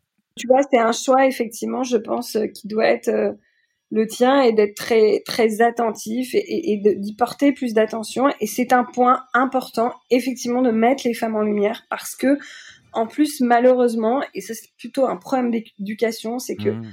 on n'a pas l'habitude de, de, prendre la parole en public, on n'a pas l'habitude, de... on a un rapport différent avec le succès, avec les, les, les femmes ont, ont, un syndrome de l'imposteur que les hommes ne connaissent pas. Les, les femmes doivent prendre une place là où les hommes ont la place. Euh, et, effectivement, la visibilité médiatique est un des éléments fondamentaux pour dire que mmh. c'est possible. Et moi, pourquoi j'ai entrepris, c'est parce qu'un jour, j'ai vu Ariane Garcia dans Capital qui racontait son histoire avec Caramel, j'avais 16 ans, mmh. et je me suis dit, je veux faire ça. Et c'était il y a 20 ans, et, et, je me suis dit, je veux être, je veux faire ça, je veux être comme elle. C'est, on, on, on, on se, on s'identifie par association. Et donc euh, et donc c'est très important qu'il y ait des femmes dans les médias parce que sinon les petites filles ne rêveront pas. Sinon enfin la première chose que j'ai fait quand effectivement j'ai eu l'offre de Crédit Mutuel Arkea sur la table c'est de googliser s'il y avait d'autres femmes en Europe qui avaient vendu des boîtes tech à, des montants supérieurs. J'en ai pas trouvé. Et donc je me suis dit bah si les autres elles l'ont pas fait pourquoi moi j'y arriverai donc ça veut dire qu'il faut que je prenne l'offre que j'ai sur la table parce que je pourrais pas avoir mieux Allez, je voudrais qu'on parle de management marketing. Euh, tu cites Steve Jobs. Je suis convaincu que la moitié qui sépare les entrepreneurs qui réussissent de ceux qui échouent est purement la persévérance. Alors, est-ce que c'est pas facile de dire ce genre de phrase si on n'est pas euh, time to market ou, si le produit n'est pas bon? Est-ce que la persévérance, ça suffit? Un produit qui est pas bon, euh, c'est que de la persévérance pour euh, pour faire qu'il soit meilleur, améliorer, qu'il soit bon. Non, mais évidemment, c'est un peu simpliste ce, ce genre de, de, de situation, citation, etc. Mais mais je pense quand même que, que mais c'est vrai que c'est pas. Alors, il y a toujours une part de chance. C'est le premier truc qui est très important. Toujours, toujours. Et moi, j'ai toujours eu de la chance dans ma vie. Il y a toujours une part de chance. Euh, je pense qu'il y a peu de part à l'intelligence suprême. Il y a, il y a, et, je crois que c'est très, c'est très positif parce que ça signifie que c'est possible pour tout le monde. Euh, pour tous ceux qui osent, travaillent et rêvent. Et cette phrase n'est pas de moi, mais elle est de Xavier Dolan. Et ça, j'en suis convaincue. C'est que à un moment donné, euh, c'est l'extra mile, c'est le mail de plus, c'est le coup de fil de plus, c'est l'heure de boulot de plus. Ah, évidemment dans le bon sens, hein, parce que sinon ça ça amène rien. Mais mais mais mmh. enfin. Il faut d'être, eh, eh, enfin, je pense que la qualité première d'un entrepreneur, c'est sa pugnacité c'est cette capacité à ne pas lâcher quand il y a un, problème pour euh, le résoudre. C'est toujours euh, ouais toujours s'attacher à, essayer de. Mais, mais pour toi, avant d'imaginer que tu allais cartonner avec Litchi, est-ce que tu as failli renoncer? Ah, mais Ou jamais mais Mille fois. Non, mais euh, évidemment. Des, des moments de hmm. doute, mais et c'est bien là, toute la dualité de, en tout cas de ma personnalité, c'est que moi je suis pas quelqu'un de sûr de moi, je suis pas quelqu'un de au contraire, je suis en permanence en train de douter, je suis en permanence euh, en train de me remettre en question et, et mais c'est justement ce qui fait ma force en fait, c'est que c'est que mmh. je veux toujours euh, toujours mieux, euh, plus attentive, plus plus ouais et, et, de façon très très très tenace donc donc je pense que que mes, mes mes faiblesses sont aussi une force en fait. Euh, parce dans mon métier. tu, parles de tu parles de pugnacité et de persévérance. Est-ce que tu es le genre de personne, s'il y a un mur, tu vas le, regarder, le laisser de l'escalader ou, le défoncer? Euh, Tu vas, de, tu, tu, te dis, je, je ne veux pas. La persévérance, c'est plus que ça, quoi.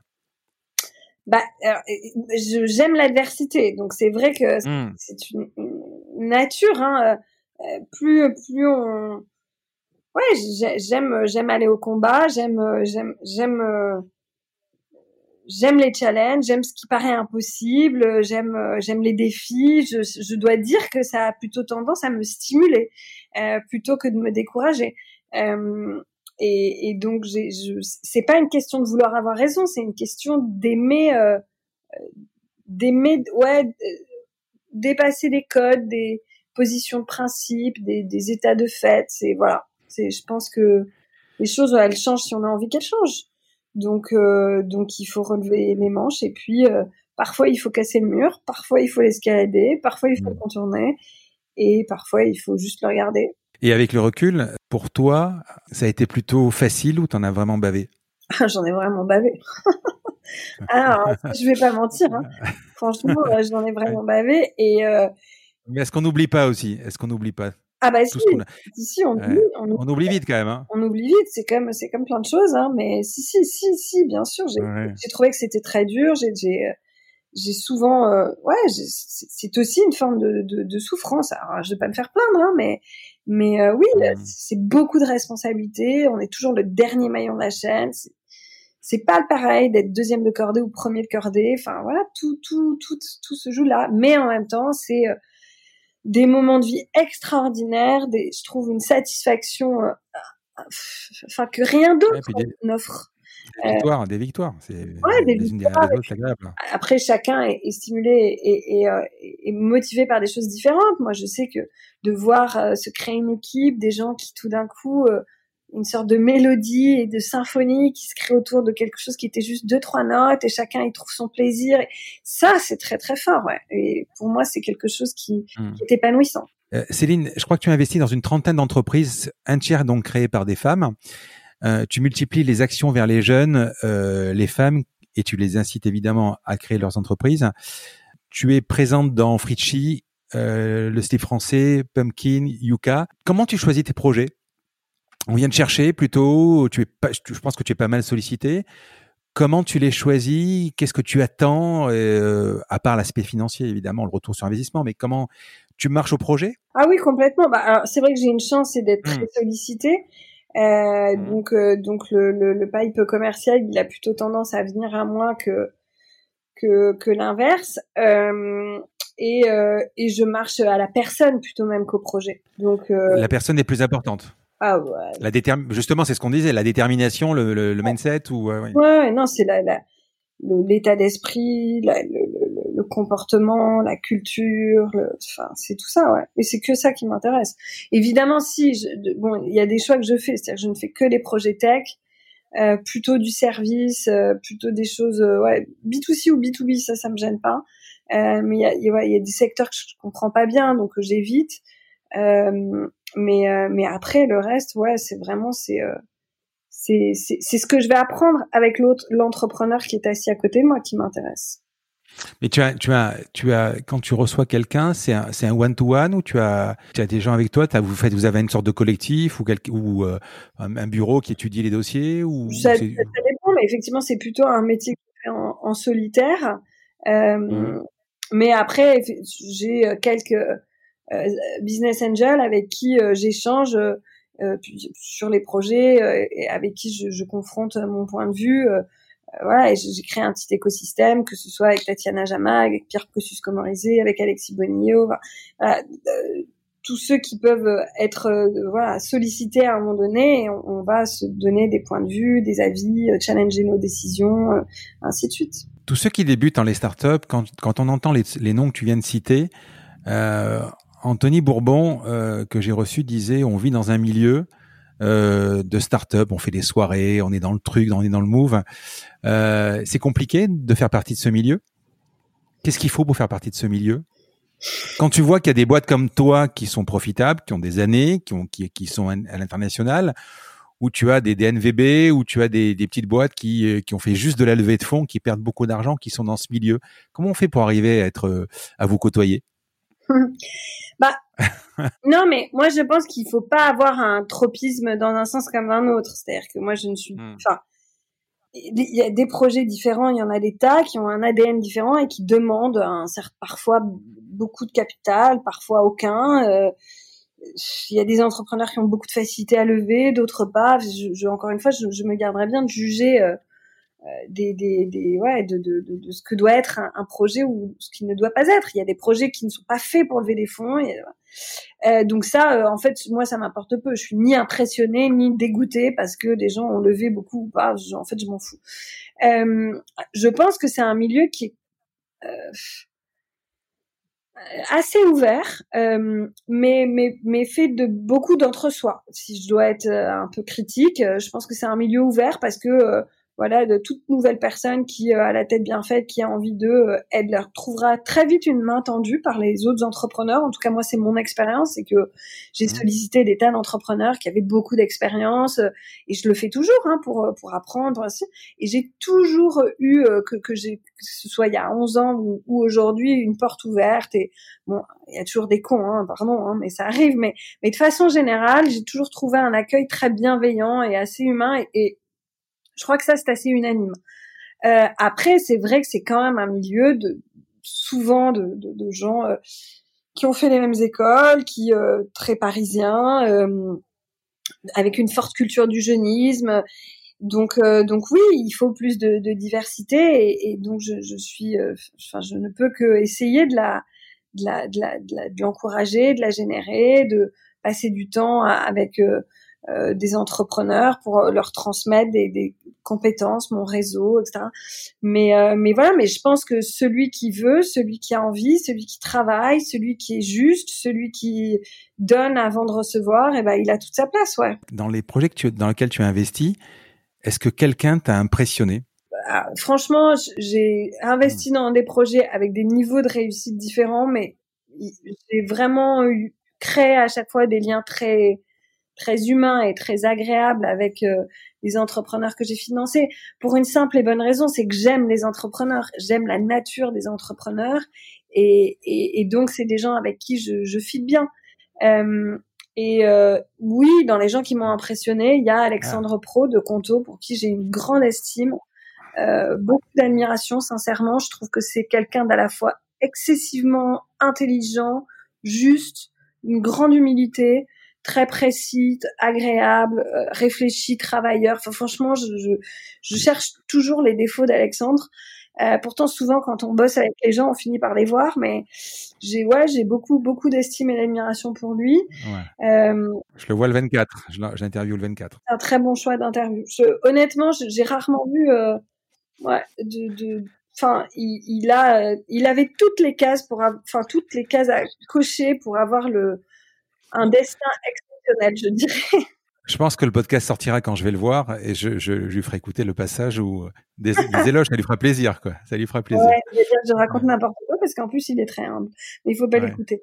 Mais non, c'est quelqu'un pour qui j'ai ouais beaucoup d'estime et, et, plaisir à partager et, et, et discuter. Et j'apprends euh, beaucoup de choses à ses côtés. Euh, voilà, je, par exemple, j'ai investi chez Yuka, tu le disais, Julie mmh. Chapon, je jamais rencontré, donc c'est quand même une situation assez drôle parce qu'on vit toutes les deux à Paris. J'ai régulièrement des échanges avec elle et, j'ai beaucoup aussi d'admiration pour Julie, beaucoup d'estime. Je trouve que c'est toujours très précis, les reportings sont toujours de grande qualité, c'est très juste, le produit est bien exécuté et, ça, ça dénote un, des, caractères et des personnalités, ouais, dont je suis heureuse de pouvoir euh, côtoyer et partager le, temps. Allez, euh, Céline, on va parler de questions personnelles. Il y a quelque chose que j'ai remarqué, tu as, tu as rencontré alors, Mark Zuckerberg et Mohamed Younous, c'est incroyable. Ouais. Comment ça se fait? Euh, Écoute, euh, deux rencontres euh, qu'on m'a proposées, donc que je n'ai pas sollicité. Euh, Mark Zuckerberg, j'avais été effectivement invité à, à la conférence F8 de Facebook euh, à, à, participer à une rencontre avec lui. donc c'était une heure et demie d'échange. Ils avaient choisi une dizaine de d'entrepreneurs partout dans le monde qui faisaient des métiers très différents. Et l'idée c'était voilà d'avoir une discussion discussion euh, ouverte euh, tous ensemble en tout petit comité. Donc franchement c'était juste irréel. J'étais assise à côté de lui je pense que j'étais verte tellement j'étais stressée. Mmh. euh, et Mohamed Younous c'est mon ami Christian Vanizette que, que je salue bien et pour qui j'ai aussi une grande amitié et beaucoup d'estime qui m'a proposé de le rencontrer. Je pense que c'est son mentor, je sais pas si c'est le bon terme, mais en tout cas, voilà, Christian est, le fondateur de Make Sense et, euh, il est très proche de Mohamed Younous. Et le jour où il m'a dit qu'ils étaient très proches, je lui dis, oh mon Dieu, mais un jour dans ma vie, je rêverais de le voir cinq minutes. Il me dit, ah non, mais pas de problème, tu peux prendre un café avec lui dans 15 jours. Et, et voilà. Et donc, ces deux rencontres, euh, et Mohamed Younous, c'était franchement, euh, voilà, c'était assez fort, quoi. Il y, a, y a un truc, je pense, ouais, assez, assez émouvant, assez enfin ça m'a c'est une rencontre qui m'a beaucoup marqué rien que d'en parler suis, je suis assez émue et je je mmh. suis très reconnaissante de, de Christian de m'avoir permis de de faire cette rencontre. Donc euh, oui c'est aussi ça la vie d'entrepreneur c'est cette chance inestimable de rencontrer des gens dont on se souviendra toute sa vie. J'ai encore quelques questions et comme tu es tu as un rendez-vous juste derrière on va on va essayer de répondre euh, de, je vais te les poser rapidement. Alors euh, est-ce que tu prends le temps de vivre ou tu fais du sport ou tu es toujours à fond? euh, depuis longtemps, je prends quand même le temps de d'un peu de temps pour moi parce qu'en fait c'est finalement du temps pour euh, pour ma boîte quand euh, voilà. euh, donc oui, oui je fais je fais beaucoup de yoga euh, et et puis par exemple j'ai certaines religions de type je ne travaille jamais le samedi jamais jamais jamais jamais ah. c'est une journée que je garde pour pour même tu regardes même pas tes mails? Ouais, si j'ai mon téléphone à la main quand même je, je mentirais pas mais mais mais c'est très rare que je bosse. Non, franchement, ça m'est pas arrivé depuis des années. Euh, cas exceptionnel, si ça arrive évidemment, mais franchement. Mais c'est bien. Ouais, euh, ouais c'est une journée que je préfère garder entre en famille ou entre amis ou voilà. Euh, et j'essaye de faire du sport deux à trois fois par semaine. Ouais, c'est pas toujours évident, mais mais j'essaye. Euh, mais en fait, c'est très important de faire autre chose. Moi, mon cerveau, il fonctionne quand il est en pause. Donc, euh, donc c'est en vacances que je résous les problèmes les plus euh, fondamentaux. C'est c'est la nuit que finalement je me réveille, je me dis ah putain mais c'était évident. Enfin donc euh, donc donc je j'encourage je, même ceux qui nous écoutent à, à avoir cette culture là. Toujours l'Inde une fois par an? Ah bah ça fait bien longtemps que je ne suis pas allée en Inde. La faute euh, mmh. à, ma grossesse et à l'arrivée de mon fils, ouais. euh, parce que je, je, préfère partir en voyage avec lui et que je trouve que bon le choix de l'Inde est un, un, choix un peu hasardeux avec un, un, bébé de 15 mois. Je pense que quand il aura deux ans, on pourra y aller. Je pense que c'est la première chose que je ferai parce que franchement, ça me manque de façon euh, assez euh, assez fondamentale. C'est un pays pour lequel je suis tombée amoureuse. Euh, je, en lisant cette nuit la liberté en train, en voyage entre euh, ouais, l'ouest le, de l'Inde et puis euh, Delhi et, et je ouais, j'ai besoin d'y retourner le plus possible, le plus fréquemment possible et c'est un endroit que j'adore, qui est assez magique, qui est très très intense. Donc, euh, donc voilà. Est-ce que tu as euh, deux ou trois étapes de ta carrière qui t'ont marqué? Euh, Ouais, il y en a plein. c'est dur à dire. C'est pas tant des étapes de carrière puisque des moments, quoi.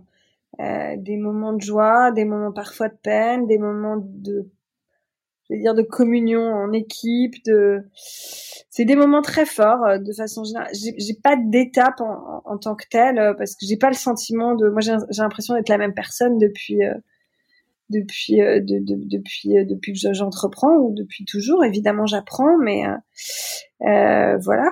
Et donc, deux, ou trois, tu peux pas les citer, tu aurais du mal?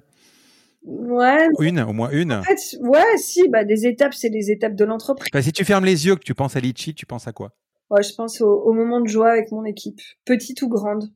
Ouais. Euh, au premier bureau comme au dernier, au, au, fait où on était 7-8 euh, et qu'on buvait l'apéro comme ça, où on était 200. Euh, je pense que c'est ça qui m'a le plus euh, marqué et qui, est, qui a toujours été le plus important à mes yeux. Est-ce que tu as des mentors? Est-ce que j'ai des mentors? Euh, Je sais pas si j'aime le terme de mentor. J'ai des gens que je sollicite et dont leur avis est, est précieux.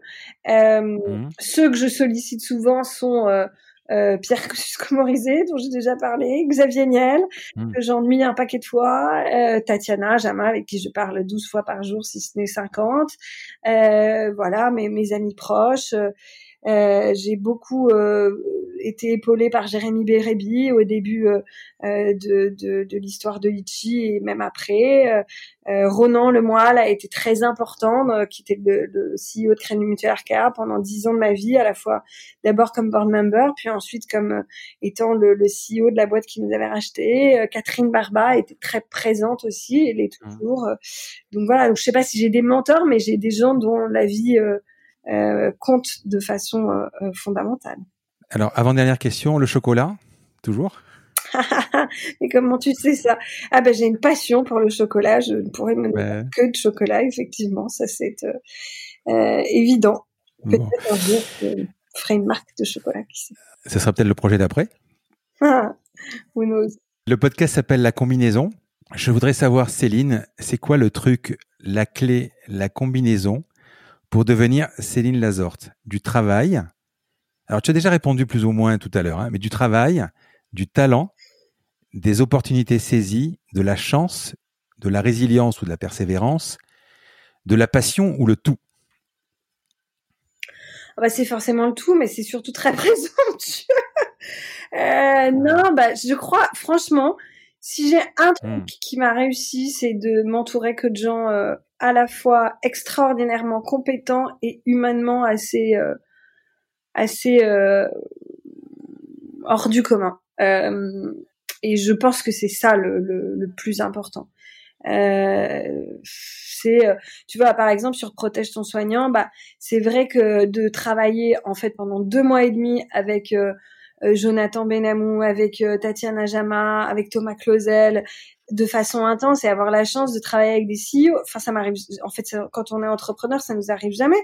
Et là, on a tellement appris ensemble. Bah, ça, c'est une chance qui est inouïe.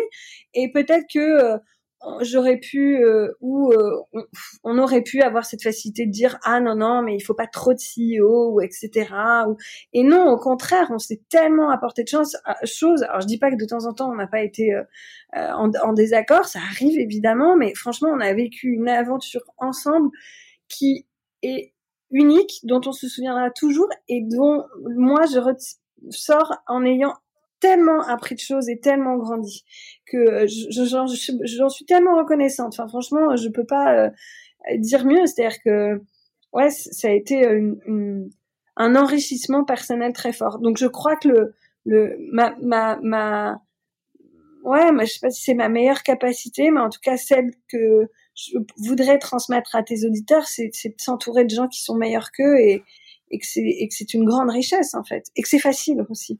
Céline, merci beaucoup. Merci pour ton énergie et ta sympathie. J'ai passé un super moment. À moi aussi. À bientôt. À bientôt. Salut. Un grand merci à tous d'avoir écouté cet épisode jusqu'ici. J'espère que cette conversation vous a plu. Parlez de ce podcast à vos amis ou à vos collègues de bureau. Partagez-le le plus possible Abonnez-vous en cliquant sur le petit bouton S'abonner dans votre application mobile ou sur euh, votre ordinateur. Ainsi, vous serez averti dès qu'un nouvel épisode est en ligne. Je sillonne la France pour vous proposer de nouveaux invités C'est vraiment beaucoup beaucoup de travail. Ce n'est pas mon métier, vous l'avez peut-être compris. C'est une passion que je pratique en dehors de mon job. Si vous avez apprécié cet épisode, dites-le moi avec des étoiles, 5 de préférence sur Apple Podcast, anciennement iTunes, et d'y ajouter un gentil commentaire, ça me fera plaisir. Ça me permettra également de remonter dans les classements. Et puis si vous n'êtes pas Apple, c'est pas grave, parlez-en autour de vous, partagez sur les réseaux sociaux, c'est prévu sur votre application de podcast préférée. Enfin, vous pouvez vous abonner sur lacombinaison.fr pour être averti dès qu'un nouvel épisode est en ligne. Je suis Frédéric Azoulay, n'hésitez pas à me faire remonter vos remarques, vos questions, mais aussi des invités que vous aimeriez entendre. Je vous dis à bientôt